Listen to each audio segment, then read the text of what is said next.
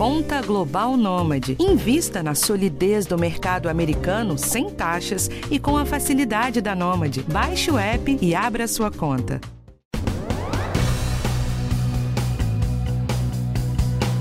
Oi, tudo bem? Eu sou Michelle Loreto e vou comandar aqui o podcast do Bem-Estar. Você já ouviu falar no Setembro Amarelo? É uma iniciativa da Associação Brasileira de Psiquiatria e do Conselho Federal de Medicina, dedicada à prevenção do suicídio.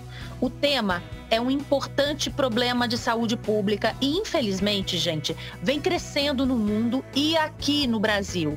A última pesquisa do Ministério da Saúde mostrou que houve um aumento de 43% no número anual de mortes entre 2010 e 2019. Calcula-se aí que, em média, 38 pessoas cometem suicídio por dia. E entre os jovens de 15 a 29 anos, o suicídio foi a quarta causa de morte.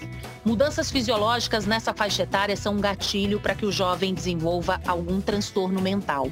Um deles é a autolesão, que é qualquer comportamento intencional que envolve uma agressão ao próprio corpo sem intenção de suicídio, mas que pode ser considerado um fator de risco justamente para o suicídio. Para você ter uma ideia, só em 2019 foram registradas 124.709 lesões autoprovocadas no Brasil. E as mulheres foram a maioria das vítimas, com 71% do total de registros. A maioria das lesões foi na faixa de 20 a 39 anos. Agora, o que faz uma pessoa cometer uma violência contra o próprio corpo? Que sinais a pessoa que está cometendo autolesão pode passar? Como abordar esse jovem e oferecer ajuda? Será que existe tratamento para autolesão? Vamos conversar sobre todos esses assuntos com o psiquiatra, o Dr. Rodrigo Bressan, que é presidente do Instituto Ame Sua Mente. Está no ar o podcast do Bem-Estar. Doutor Rodrigo Bressan, seja bem-vindo aqui ao podcast do Bem-Estar. Olha só, para muita gente pode parecer estranho, né? Uma pessoa se cortar, se mutilar, se agredir, mas explica para a gente o que é autolesão e qual o mecanismo que faz com que alguém faça essa agressão a si mesmo. Michele, é um prazer estar aqui com vocês no Bem-Estar. Realmente é difícil de entender, às vezes, por que alguém se machuca. Em geral, eh, isso é explicado como uma forma de aliviar uma dor mental. Então, eu estou em sofrimento, estou muito angustiada, com, com muitos conflitos. Eh, uma dor que é psíquica, ela vira uma dor física quando eu faço um corte no meu braço. E as pessoas que usam, acabam fazendo isso, elas têm um alívio da dor uh, psíquica. Mas, em geral, é alguém que está com uma dor psíquica muito intensa. O que, que seria, então, a autolesão? Em que consiste? Autolesão é alguém que está se machucando uh, propositadamente, intencionalmente é alguém que está. Uh, eh, antigamente se falava automutilação, que é uma palavra muito pesada, né? Na verdade, a maior parte das vezes a, a, a pessoa faz cortes superficiais, uh, pode se machucar com a caneta. Uh, são lesões que não têm uma gravidade, um risco de vida, na sua maioria, ou pelo menos não tem uma intenção de se matar. E sim de ter o alívio, vamos dizer assim, da dor mental. Para os jovens é como se eles mudassem o foco do problema, é isso, doutor? Na sociedade atual, ela vem aumentando porque tem um nível de aprendizado, né? Todos nós temos dores mentais, todos nós temos conflitos. Na juventude, essas coisas ficam muito intensificadas e a gente tem formas de enfrentamento uh, dessa uh, dor mental. É, e cada pessoa tem um recurso para enfrentar. Então, tem a rede de apoio, tem psicoterapia, tem a escola que pode apoiar, é, mas alguns é, jovens é, meio que aprendem que isso é uma forma de, de enfrentamento e fazem isso, tem um benefício no sentido de diminuir a dor mental, mas acabam tendo lesões corporais. O que é fundamental é que a gente entenda esse fenômeno como uma manifestação de alguém que está em sofrimento e precisa de ajuda. Mas não entenda como alguém que está querendo é, é, se exibir, se mostrar, ou alguém que está querendo se matar. A gente precisa é, discriminar tentativa de suicídio de autolesão. E como é que faz para diferenciar? O, o, a primeira coisa que a gente pode usar para diferenciar é perguntar para a pessoa que, que fez aquilo. Né? É, você, quando se machucou, você queria se matar? E a pessoa, em geral, responde: não, eu queria me machucar. E por que você faz isso? É, muitos jovens, ou até adultos, que estão cometendo uma automutilação, vão te dizer: não sei, não sei porque eu fiz isso. Mas, quando elas conseguem aprofundar, está associado a uma situação de muito estresse, muita angústia, muita dor psíquica, uma forma de refletir isso, e essa é uma estratégia de enfrentamento ou de lidar é, com, com tal situação. É, é, algo que pode causar vergonha, é, até porque as lesões elas é, ficam estampadas na pele. É muito comum é, cortes no braço, no antebraço, é, na perna, na, na, panturrilha, e o que acontece é que os jovens acabam é, tendo que esconder aquilo, porque as cicatrizes, por mais que as lesões não sejam tão profundas, as cicatrizes na pele é, ficam aparentes. Agora eu estou pensando aqui, é, doutor, os jovens, eles gostam de se identificar, né? É, é, esse período aí que eles querem se identificar com um grupo, com outro amigo. Ver um amigo fazendo isso, pode levar o jovem a querer fazer também? É, esse é um fenômeno, Michele, que a gente conhece bastante e, e é bem estudado para o suicídio. Quer dizer, é, o suicídio, quando a gente divulga o suicídio de uma forma errada é, e que pode haver um, uma certa glamorização do suicídio, sim, pode contaminar outros jovens que estão um nível de sofrimento muito grande, em geral com depressão, e eles acharem que o suicídio é a melhor forma de enfrentamento daquela dor psíquica. Portanto, quando você tem outros jovens uh, uh, usando esse método de enfrentamento e de alguma forma uh, existe uma certa glamorização ou um destaque para quem está fazendo esse comportamento de autolesão, sim, pode sim contaminar, uh, uh, contaminar no sentido de as pessoas se identificam, podem achar até uma, uma forma cool, né, de enfrentamento. E aí se é esse o recurso para lidar com determinadas situações.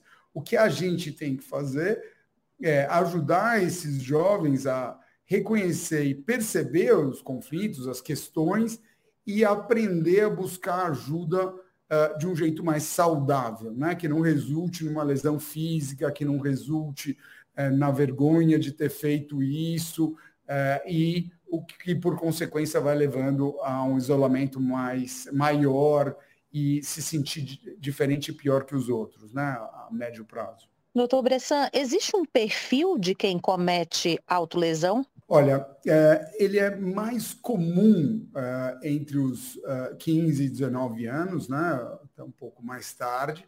É, ele é também mais comum é, em, em, pessoas do sexo feminino. Mais ou menos 70% é, dos casos são do sexo feminino. Mas quando a gente fala isso, a gente tem que tomar um certo cuidado, né? Porque não é coisa de menina, não é são só meninas que fazem isso, e também não está restrito à adolescência. Então, muitas pessoas na idade adulta também usam esse, esse recurso para lidar com essas situações de conflito. Um jovem que é, comete a autolesão, ele é um, um potencial adulto que vai continuar fazendo isso? Veja, o que é muito importante da gente entender na autolesão a autolesão em si não é uma patologia, é um comportamento. Por trás da autolesão tem alguém em sofrimento e alguém que está encontrando a autolesão como uma forma de enfrentamento. Mas o que interessa é a gente entender qual é, é o tipo de sofrimento que aquele indivíduo está tendo. E é muito frequente que tenha quadros de depressão e quadros, uh, eventualmente, de questões de personalidade, impulsividade e uma vida conturbada, de conflitos, está muito associado ao bullying também. Então, a tua pergunta é, será que no futuro esse jovem quando ele se tornar adulto, continua, em geral, é, você tem um ciclo, né? tende a diminuir. Mas o que pode acontecer é que esse adulto que aprendeu na adolescência a usar a automutilação quando tem muita dor mental, ele venha fazer isso novamente. Então não é que isso vai acontecer o tempo inteiro, mas pode ser um comportamento que se repete na medida em que ele venha enfrentar é, alguma outra situação difícil emocionalmente. Doutor Bressan, o senhor já falou que é, existe uma diferença né, entre autolesão e o suicídio, né? Que né, o jovem que está provocando essa autolesão nem sempre ele né, tem a intenção de suicidar, isso tem que ser perguntado. É, mas o jovem que provoca a autolesão, ele tem mais risco, vamos dizer assim, de suicídio, de cometer o suicídio? É, sim, existe um risco aumentado. E, e veja, não é exatamente pelo comportamento da autolesão. Se a gente sabe que alguém com autolesão tem uma grande chance de ter um transtorno psiquiátrico e alguém que comete o suicídio, mais de 90% também tem um transtorno psiquiátrico, às vezes é o próprio transtorno psiquiátrico que está botando você em risco, tanto para uma autolesão e, se ele se agravar, até para o suicídio. Então, a ponte não é necessariamente um contínuo da autolesão para o suicídio, mas está relacionado a um problema de base. Então, alguém que tem uma doença pode ter diferentes é, encaminhamentos. Mas a mensagem que precisa é, ficar clara é que a gente precisa cuidar de quem está é, é, cometendo autolesão. Porque é, é, na sua grande maioria tem um transtorno psiquiátrico, mas mesmo sem ter, tem um sofrimento que tem que ter outro caminho de ser lidado e enfrentado. Porque os sofrimentos, os conflitos, as dores, elas são muito importantes para qualquer pessoa porque elas fazem com que a pessoa tenha um enfrentamento, amadureça, invente outras estratégias e continue a sua vida. Na adolescência, eles são especialmente importantes, porque o indivíduo está aprendendo, desenvolvendo estratégias para enfrentamento de, de, questões. A intensidade dos conflitos na, na adolescência, adolescência tende a ser muito alta. Então, alguém que está é, tendo esse nível de sofrimento, está cometendo autolesão é um sinal de que precisa de ajuda. E, nesse momento, a gente tem que ver isso com cuidado e não com condenação. Você está querendo aparecer, você é irresponsável, é, isso não funciona. Na verdade, não, com cuidado, com acolhimento e também evitar muito a glamorização. Então, se alguém, é, por exemplo, tem um, uma situação de autolesão numa escola, o que você faz é não expor essa pessoa. É trazê-la para perto, é, conversar com as pessoas chaves da coordenação, a professora mais próxima, eventualmente uma amiga é, que é mais próxima, e não sair divulgando para a escola inteira e falando disso como se fosse alguma coisa é, muito legal ou de um jeito desrespeitoso também. Né? Porque a gente tem que aprender a respeitar o sofrimento das pessoas e também respeitar que a gente tem dificuldade, às vezes, é, para superar as coisas. A autolesão é uma forma de, uma forma que não é funcional, claramente não é funcional, porque acaba com, uh, com o corte, alivia o sofrimento, mas em geral a pessoa vem a ter uma culpa depois disso. Então não é que resolve a questão que ela está tendo, elas têm só um alívio uh, circunstancial da dor. E isso é algo que sempre existiu e está pior agora? Está se falando mais disso? Ou realmente os jovens agora estão é, cometendo mais autolesão? Então, sempre existiu. Uh, era mais comum em grupos específicos associados a questões uh, psiquiátricas, principalmente uh, transtorno de personalidade. Mas o, o que vem acontecendo é que existe um aumento, sim, na taxa de, de, de autolesão é, nos últimos tempos. É, a gente não tem uma explicação clara de por que está aumentando. É, tem muitas hipóteses, né? É, e a principal, que eu acho que todo mundo tem na, na ponta da língua, é a questão de que todos os comportamentos atualmente eles são rapidamente é, comunicados através das mídias sociais muitas pessoas tendem à glamorização desse tipo de comportamento. E isso realmente pode levar a uma contaminação. Então não dá para você demonificar a, mídia social, mas é possível que ela tenha um papel uh, nesse sentido, de divulgação. Eu vou te dar um exemplo. Uh, tem um, um, um, seriado que passou, no, acho que em torno de 2016 e 2017, né, que foi lançado, mas passa até hoje, que é 12 razões por quê. Então é alguém que, uma jovem que cometeu suicídio, em cada episódio vai se revelando por que, que, ela, que ela cometeu suicídio. Do ponto de vista de saúde, essa conversa sobre suicídio e glamorização não ajuda. E você tem artigos científicos muito sérios e bem feitos de um aumento de suicídio associado a uma série desse tipo. É lógico que isso foi bem medido lá nos Estados Unidos, né, onde a série foi foi, uh, foi feita e teve maior audiência. Então, uh, sim, há um aumento, mas isso fala de que nós temos que ter muita responsabilidade. Então, a conversa que a gente está tendo aqui hoje é com a busca de levar informação de qualidade para todo mundo e para que as pessoas entendam isso e possam agir em vez de discriminar. Agora, doutor, é, onde que geralmente acontecem essas agressões? Em casa, na escola? Tem, tem um lugar que a gente possa dizer é mais comum em tal lugar?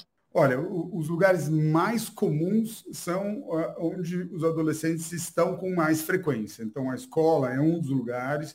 É muito comum que a, a, o jovem ou a jovem faça isso uh, no, no banheiro. Uh, e também é muito comum que faça no quarto, na sua própria casa é, quando está sozinho, né? É, é, é, comum que você, faça isso é, não na frente dos outros. É uma, é uma situação é, de intimidade, né? Que a, o, a pessoa está ali tentando lidar com a sua dor. E quando você tem alguém, alguém por perto, em geral você encontra outras formas de lidar com a dor, né? Que é conversando, que é, é discutindo ou qualquer coisa desse tipo. Então, em geral, você está sozinho. Esses são os lugares preferenciais para acontecer esse tipo de. E no corpo, existe um lugar onde os jovens se cortam mais? Perna, braço? É, o mais frequente é no antebraço e no braço. Né? É, em geral, é, a gente fala que é o mais frequente, é, se você é destro, no braço esquerdo. Mas acontece também no braço direito, né? se você é destro, e também acontece com muita frequência é, na panturrilha e eventualmente na coxa, perto da virilha. Mas o que é importante saber é que pode acontecer em qualquer é, lugar do corpo. Agora, como é que o jovem consegue, doutor, esconder por tanto tempo uma coisa assim que é tão grave, né? Que é se machucar, né? Autolesão. Sim, é, o que acontece é, como eu disse, né? Você tem um alívio é, instantâneo ali da questão da dor mental, mas não alivia o, o conflito. E o que a, acontece é que isso se perpetua porque cria vergonha. Então, o que acontece é que o jovem tende a esconder as lesões. Né? Então, um, um dos jeitos de você levantar suspeita de alguém tá, que está eh, cometendo autolesão é alguém que está sempre de manga comprida, mesmo no calor. Então, por vergonha, a pessoa anda de manga comprida para não expor o seu braço, que, que pode estar marcado uh, recentemente ou com cicatrizes. A mesma coisa vale para as pernas, né? Então precisava pôr um shorts ou um biquíni para ir para a praia e ela reluta e tem muita dificuldade, ou usa saídas de banho e coisas que é, é, evitem que, que os outros vejam. Então, você tinha um uma questão, que era um conflito emocional e questões desse tipo, e você passa a ter outro, né? Que é você esconder aquilo por, por vergonha. O comportamento também muda? É, em geral, você tem alterações de comportamento, que não necessariamente estão associadas à autolesão em si. Elas estão associadas ao conflito que está vivendo. Né? Como é muito comum você ter quadros depressivos associados, é também muito comum um certo isolamento uh, mais tristeza e angústia, e é muito comum também irritabilidade. Uh, esse isolamento se dá, uh, principalmente quando a gente fala da adolescência, né? dentro de casa, inicialmente, né? vai se afastando das pessoas de casa, uh, e depois ele vai progredindo para a escola. Então, é, vai diminuindo o número de amigos, deixa de sair com os amigos, às vezes tem uma, duas, três, quatro pessoas que ainda estão uh, por perto, mas vai restringindo o campo vivencial, né? Em vez de estar tá fazendo esportes e outras coisas, ah, não vou fazer esporte porque minha perna está machucada, eu tenho que botar shorts, eu não vou pôr shorts. Então você vai limitando o que essa pessoa pode fazer. Quem está ouvindo a gente agora, doutor, e descobriu que um amigo, um filho, um parente está passando, né, por esse sofrimento, qual o conselho que o senhor dá né, respaldado pela medicina, o que, que essa pessoa deve fazer, porque é comum a pessoa se deparar com uma situação dessa e não saber o que, que deve fazer, né? Michele, essa, essa pergunta tua ela é fundamental. É, a primeira coisa que, que a gente tem que fazer numa situação desse tipo é não julgar. Está fazendo por causa disso ou por aquilo outro. É uma questão muito íntima e pessoal. A gente não sabe o que está passando é, na cabeça do jovem é, ou de qualquer pessoa que está é, fazendo uma autolesão precisa ficar claro que existe um sofrimento. Isso não é frescura. E se existe um sofrimento, a gente tem que tratar com respeito aquilo que está acontecendo e buscar um nível de empatia.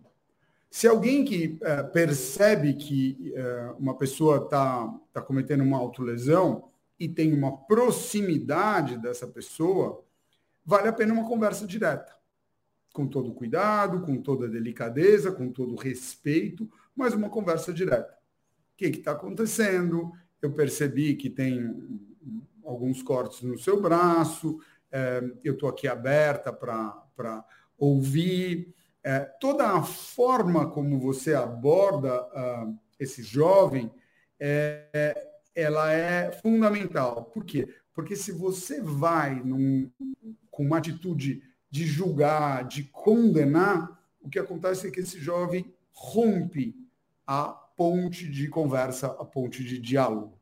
Quando você dá abertura e permite que a pessoa faça, é, é, fale do, do, do caso, você ajuda ela a engajar e, às vezes, você permite que ela busque ajuda. Uma das formas para incentivar alguém que está cometendo autolesão a falar do assunto é, em vez de dizer o que ela tem que fazer, é perguntar o que, que você acha que dá para fazer para enfrentar isso daqui. E ela pode te trazer o conflito que ela está vivendo. E pode ser até que essas questões é, que ela está vivendo sejam solúveis. Eventualmente, aquela pessoa pode aconselhar, olha, no teu relacionamento, pode fazer isso e aquilo. E o que, que aconteceu se uma pessoa tem autolesão e ela conta o conflito, é que ela abre a possibilidade de elaboração do conflito. Então, nesse momento que você está só abordando, você está já ajudando aquela pessoa. Mas é muito frequente que essa é, pessoa não seja tão próxima. Então, eu encontrei alguém, ou eu percebi sem querer alguém que é distante.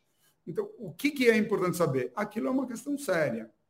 Então, com toda delicadeza e cuidado, você pode chegar mais perto de um professor que é responsável, e se você tem alguma ligação com os responsáveis, com a família, ah, com alguém próximo, você pode levar essa questão.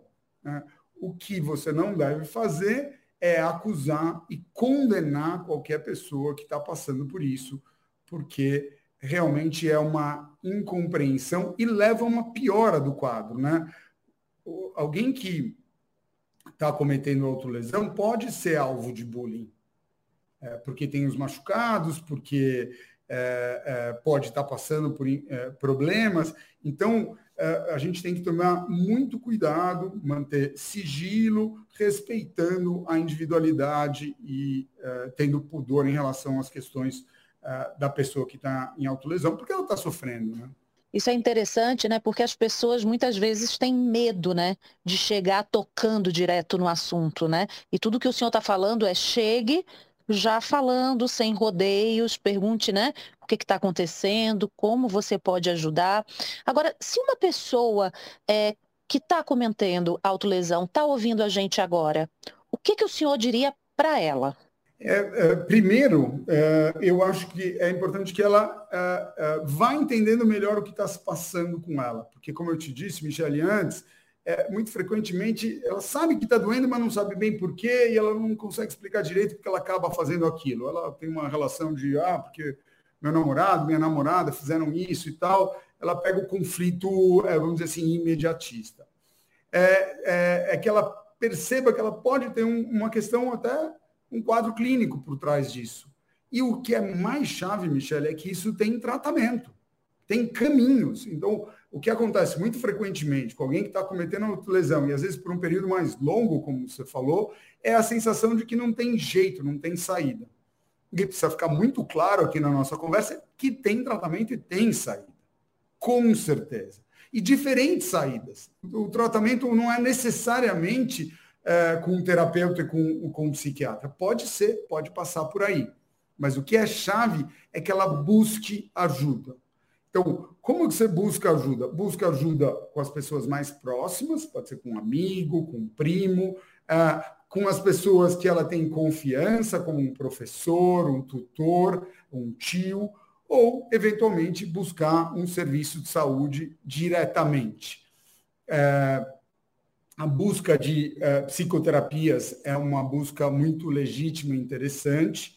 Uh, no serviço público, isso pode ser buscado desde um posto de saúde, né, e que pode ser encaminhado para uh, ambulatórios de saúde mental especializados. É, mas também agora a gente tem várias outras alternativas, como terapias online, quer dizer, você tem outras, outros recursos para lidar com isso.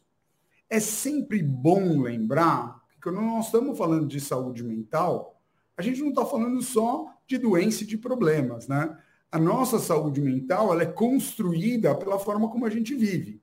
A forma como a gente se alimenta, como a gente dorme, como a gente se exercita, como estuda. Uh, então, reforçar as coisas boas da vida uh, e as fortalezas de cada indivíduo é muito bom. Eu vou te dar um exemplo. Tem um caso de uma garota que era uma grande atleta de vôlei, e ela ficou muito angustiada com as coisas que estavam acontecendo, um conflito no time e tal, e ela passou a se auto, fazer autolesão. O que, que foi muito importante para ela? O enfrentamento daquelas questões e reforçar todo o, o treinamento para o vôlei e a sociabilidade que ela tinha ali no time dela que eu quero dizer? Que a gente tem que cuidar do problema, mas também tem que incentivar as qualidades e as habilidades de cada jovem. Não tem uma receita específica para todos. A gente tem que buscar é, caminhos que levem em conta os talentos de cada um. Todo mundo pode precisar de medicação ou só em alguns casos, doutor? Só em alguns casos. Num, num, medicação não é, não é obrigatório. Não é muito mais da metade que precisaria de medicação. E como o senhor falou, só para reforçar, quem é, procurar atendimento no SUS também pode ter esse atendimento, não é isso? Pode sim, pode sim. E aí a pessoa faz o quê, doutor? o, o, mais comum é você ir direto num posto de saúde. É, ou, se, se, for possível, não são tão frequentes e não tem tantos, é, mas você pode ir em ambulatórios de saúde mental, diretamente. Você pode fazer uma coisa ou outra, teoricamente, do seu posto de saúde, se não for resolvido ali o teu quadro, ele deveria encaminhar ou deve encaminhar para um serviço especializado. E o senhor também trabalha no Instituto Ame Sua Mente, né, que tem um trabalho de saúde mental nas escolas. Eu queria saber, então, para a gente terminar nosso bate-papo, qual é o papel das escolas no combate a esse problema? Então, a, como a gente estava conversando, Michele, né, é, você me perguntou Onde é mais comum uh, de acontecer essas situações? É mais comum onde as, os jovens estão.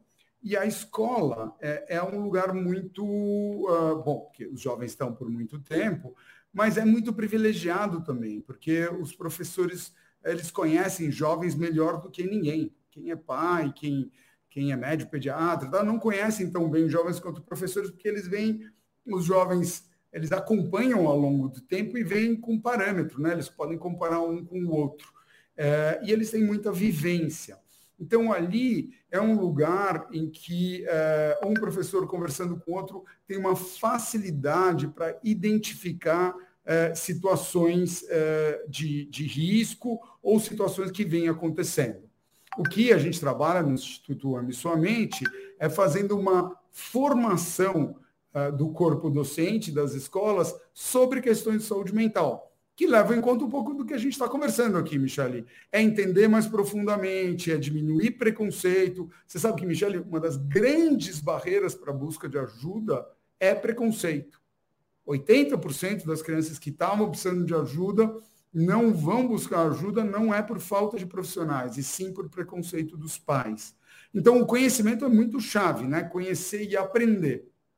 Uma outra coisa que a gente faz é dar guias e diretrizes para que a direção da escola saiba como lidar com várias questões de saúde mental, entre elas é, autolesão, é, tentativas de suicídio e eventuais suicídios, é, mas também a gente criou um mecanismo para ajudar os professores diretamente a lidar com as suas questões e construir uma trilha é, em que o professor pode, através do login dentro do WhatsApp, ele vai fazendo perguntas. Olha, eu vi um aluno que tem um corte, será que isso pode ser autolesão?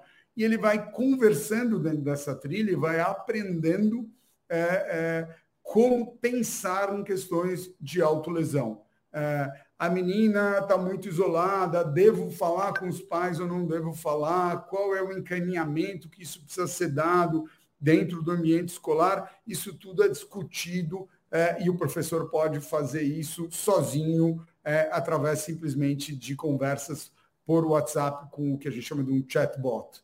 Então, o que, que acontece? Quando a gente forma os professores, quando a gente dá diretrizes sobre questões de saúde mental para a escola e dá um recurso que está na mão do professor, a gente consegue agir com muita precisão em relação a esses problemas, identificar precocemente e prevenir. Porque se a gente cria uma cultura de saúde mental, o que acontece é que as pessoas que estão em sofrimento mental, elas conseguem buscar ajuda antes de precisar de uma medida é, tão grave quanto fazer uma autolesão. Então, esse é o propósito do Instituto, é criar uma nova cultura de saúde mental, em que cada um se responsabilize pela própria saúde mental, os professores, os alunos todos, e você se responsabilizando pela sua, você sabe que você tem que buscar ajuda quando você não está dando conta. E esse é o propósito do Instituto Ame Sua Mente. Doutor Rodrigo Bressan, psiquiatra, presidente do Instituto Ame Sua Mente, muito obrigada pela sua participação, viu, doutor, aqui no podcast do Bem-Estar. Michele, muito obrigado. É um prazer estar aqui no Bem-Estar com vocês. E muito obrigada também a você que acompanha o podcast do Bem-Estar. Toda quarta-feira a gente tem assunto novo. Se você gostou desse podcast ou de qualquer outro, compartilhe aí com seus amigos, com a sua família, nas redes sociais. Esse podcast teve direção de Karina Dorigo, produção e gravação de Adriana Soderi e edição de Guilherme Amatucci. Eu sou Michelle Loreto, vejo você na próxima. Um cheiro, tchau, tchau.